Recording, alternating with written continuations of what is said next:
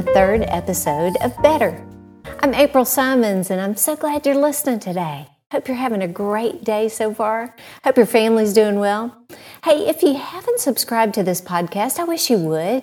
If you want to leave me a comment, I'd love to hear that as well. And you know what? Together each week, we can work toward being better in every area of our lives. Today, I want to talk to you about the in between places of life. I like to use the example of an Oreo cookie. Think about an Oreo. What makes it so special? Man, I've bought so many packs of Oreos in my life with all these kids. What makes it so special? What makes our kids keep eating, eating more and more of them? Is it the two dry chocolate cookies on the outside? Or is it that amazing stuff and sometimes double stuff that's on the inside? It's what's in the middle, right? It's what's between those two chocolate cookies. Because think about it an Oreo without the stuff in between the cookies, it would just be two dry chocolate cookies. You may say, What in the world does an Oreo have to do with what you're talking about? Well, think about life. It's what happens in the in between places that says a lot about our lives. See, it's in the in between places where we experience the stuff of life. And how many of you know the double stuff of life? And it's in those places that we find out who we really are. We find out the good, the bad, and the ugly about ourselves, right? Let me break it down for you. I'm real practical. I like to make it practical. The in between times. It's those times in our life when we're going from point A to point B. It's those times when we're between a rock and a hard place, or we're in that waiting place, right? Waiting for our breakthrough, waiting for our miracle, waiting for our kids to turn around, waiting, waiting for our marriage to get better, waiting for things to change. Or maybe it's simply waiting for the next season. The in between times, in all reality, that's where we're all in. It's that dash between the time we're born and the time we die. My dad was born August the 21st, 1921. He passed away on January 23rd, 1999. That dash in the middle, that represents his life. That's where his character was formed. That's where he, man, he made it through the hard times of life, the good times of life. That's where he formed that legacy that he instilled and put into my brothers and sisters and I. That's where it made him into the man that he was, which I happen to think he's one of the greatest people I've ever met in my life. And I really do miss him. But that's the that's that dash that represents our lives. It's what makes our journey. It's what gets us to the place that we need to be, our destiny. You know, we all know God has a plan for our lives. The scripture says he has a future, he has a hope, he's thinking good thoughts about us. Thank God we serve a good God. But do you realize this? The enemy also has a plan for your life. He doesn't want you to have what God says you'll have. He doesn't want you to go where God says you'll go or do what God says you'll do. Now, that's not to scare you. We're to be aware of the enemy's schemes. And see, the, the truth is this, folks there's a fight over how your story will end. And it's your destiny that Satan wants to keep you from stepping into. His greatest fear is your tomorrow. Now, let me show you in Scripture. Why was Satan trying to kill Jesus as a baby? I mean, look, y'all, he had never opened the eyes of the blind. He hadn't healed the sick. He hadn't turned any water into wine or multiplied any loaves and fishes or fish, whichever one it is. he cried and he acted like a normal child. See, Satan wasn't afraid of who Jesus was as a baby. He was afraid of who Jesus would become when he became a man. He wasn't afraid of what he was doing at the time. He was afraid of what he would do in his future. And he knew if he could stop Jesus as a baby, then he would never become a man. And if he never became a man, there would never be a crucifixion. And if there was never a crucifixion, there would not ever be a resurrection. See how he works? Now, let me bring it down to our lives. What he tries to do, he tries to get us down and distracted and frustrated with today so that we'll be too worn out and, and too tired to make it to the future that God has in store. He wants to wear you down with the stuff of life, with the double stuff of life. He wants to steal your joy today, Mama. He wants to overwhelm you with life, Daddy. He wants to, you to begin to question man, are these promises of God really true?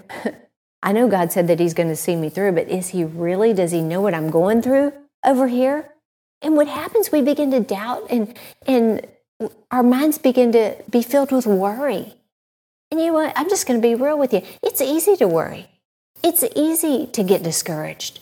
But I want you to see if you're not careful in those in between places of life, we can be filled with more worry and doubt than we are filled with faith. Let me show you what I mean. See, worry says and focuses on this. I'll never get out of this. You know, I just I think I'm in too deep. But faith, it rises up and it says, God is going to bring me through this. Or where worry might say, you know, looking at your finances, I don't think I'm going to get the money that I need in time. I don't know how I'm going to pay rent. I don't know how I'm going to send my kid to college. But faith says this God will provide all of my needs. See, faith activates God's power, not worry. 1 Peter 5 7 says, Let him have all your worries and cares, for he is always thinking about you. Man, that's good. We can stop right there. He's always thinking about you. Somebody might be thinking, you know, nobody's thinking about me. Everybody's forgotten about me. But you know what? This scripture tells us right there God is thinking about you. Not just sometimes, but always. He's always thinking about you and watching over everything that concerns you. Not just the big stuff, but the little stuff as well. See, that assures me that if I'm trusting in God and if you're trusting in God and we're doing our part, we're putting feet to our faith, then He will take care of us. You know, it makes me think of a story that I heard my dad tell so many times at Lakewood. It was about this Christian woman who was very strong in her faith. And she was at a point in her life where she was struggling. She had lost her job and she was struggling in her finances. And she had gotten to the point where she didn't even have groceries in her house. And the woman that lived next door to her was an atheist, and she would taunt her all the time and yell out across the yard, There's no such thing as God. And when that atheist found out that this Christian woman didn't have any food to eat, she, oh, she taunted her all the more, Where's your God now? Doesn't he care that you don't have any food to eat? I love this Christian lady, y'all. She just stood on her porch and she raised her hands and she said, Oh Lord, I thank you that you're going to provide me with food and groceries. And Lord, I thank you that you're going to open the eyes of this lady, that she may see you and the provision that you're going to give me. Oh man, that made that atheist so mad. She stormed back into her room and she thought, I'm going to show that Christian lady once and for all that there's no such thing as God. so, you know what she did? She went to the grocery store and she bought a thousand dollars worth of groceries. She bought above and beyond what any one person could ever need. She rushed back home and she ran and placed all those groceries on the Christian lady's front porch and then she hid behind the bushes. She's crazy, y'all. She waited there for that Christian lady to come back home and not before, not long after that, the Christian lady pulled up in her driveway, opened the car door, and saw all those groceries on her front porch. And she just dropped her purse right there, raised her hands, and she said, Lord, thank you. thank you for providing for me. Lord God, you're just so good. And that atheist woman jumped out from those bushes and she screamed, God didn't give you those groceries. I did it. I told you there's no such thing as God. You shouldn't be thanking God. You should be thanking me. And that Christian lady, she just raised her hands right back up and she finished her prayer and she said, God, you are so amazing. Not only did you provide groceries, but you used the devil's money to pay for it. I love that reminds me of the scripture Ephesians 3:20 God is able to do exceedingly abundantly above all we could ever ask or think. You know what? We serve a big God. It's so often he has a sense of humor and I love that. You know, even though you may not see it or feel it, he is working behind the scenes. Now listen to this scripture, Philippians 2:13. It is God who is all the while effectually at work in you. Did you hear that? He is all the while working. See, he's lining up solutions. He's lining up things behind the scenes. He's getting things ready. He knows what you're going through, and he's already prepared a way of escape.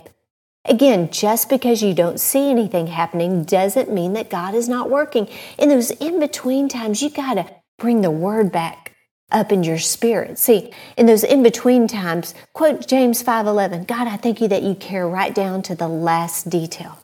Or how about Isaiah 49 16? God, you care so much about me, you have my name written in the palm of your hand. I think he has XOXO next to my name. or how about Psalm 34 19? Many are the afflictions of the righteous, but the Lord delivers me out of them all. See, there's no place that we are and God's not. Psalm 46 1 says, He's our refuge and our strength and an ever present help in time of trouble. Folks, don't ever think that God doesn't know exactly what you're going through.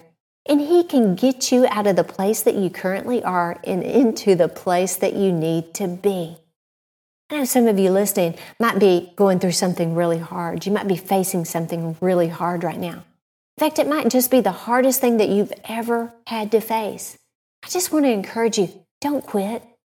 Don't think that God has forgotten about you. Don't think you're being punished. Instead, you know what? Let your faith rise up and depend on God like never before. Act like He really is who He says He is, and He really can do what His Word says He can do. See, the in between times, these are our times for growing. There are times to be better. There are times when we're going to look back and we're going to see how far we've come. And see, what's important to remember is this these in between times, it's not all about us. What do I mean? See, we are teaching our children how to act and believe in the difficult times of life. We're teaching them what to do when life happens. We're showing them what we really believe about God when the stuff of life happens. See, we have to realize every time we don't give up, we're teaching our children to not give up when life gets hard. Every time we get back up after falling down, we're teaching our children to be get back uppers. Every time we speak life during difficulty, we're teaching our children to speak life.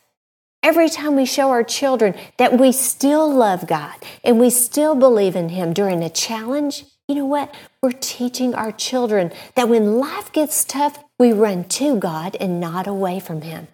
I say it all the time inheritance is what we leave to someone, legacy is what we leave in someone. You are leaving a legacy the way you are living in those in between times right now, you're leaving that legacy into your children and into your grandchildren. So, what am I saying? And what's my encouragement today? Stay faith filled during these in between times. Keep fighting, keep praying, keep pressing, keep moving, keep believing, keep trusting, keep trying. And man, by all means, keep living. This is your chance to grow and to become stronger and to become better. And remember this, folks no storm ever lasts forever. The page will turn, a new chapter will begin. The in between times, this is the part that matters. This is the good stuff. This is the God stuff. I like to say this sometimes we have to go through the blah season to get to the aha season. And you know what? Your aha season is coming.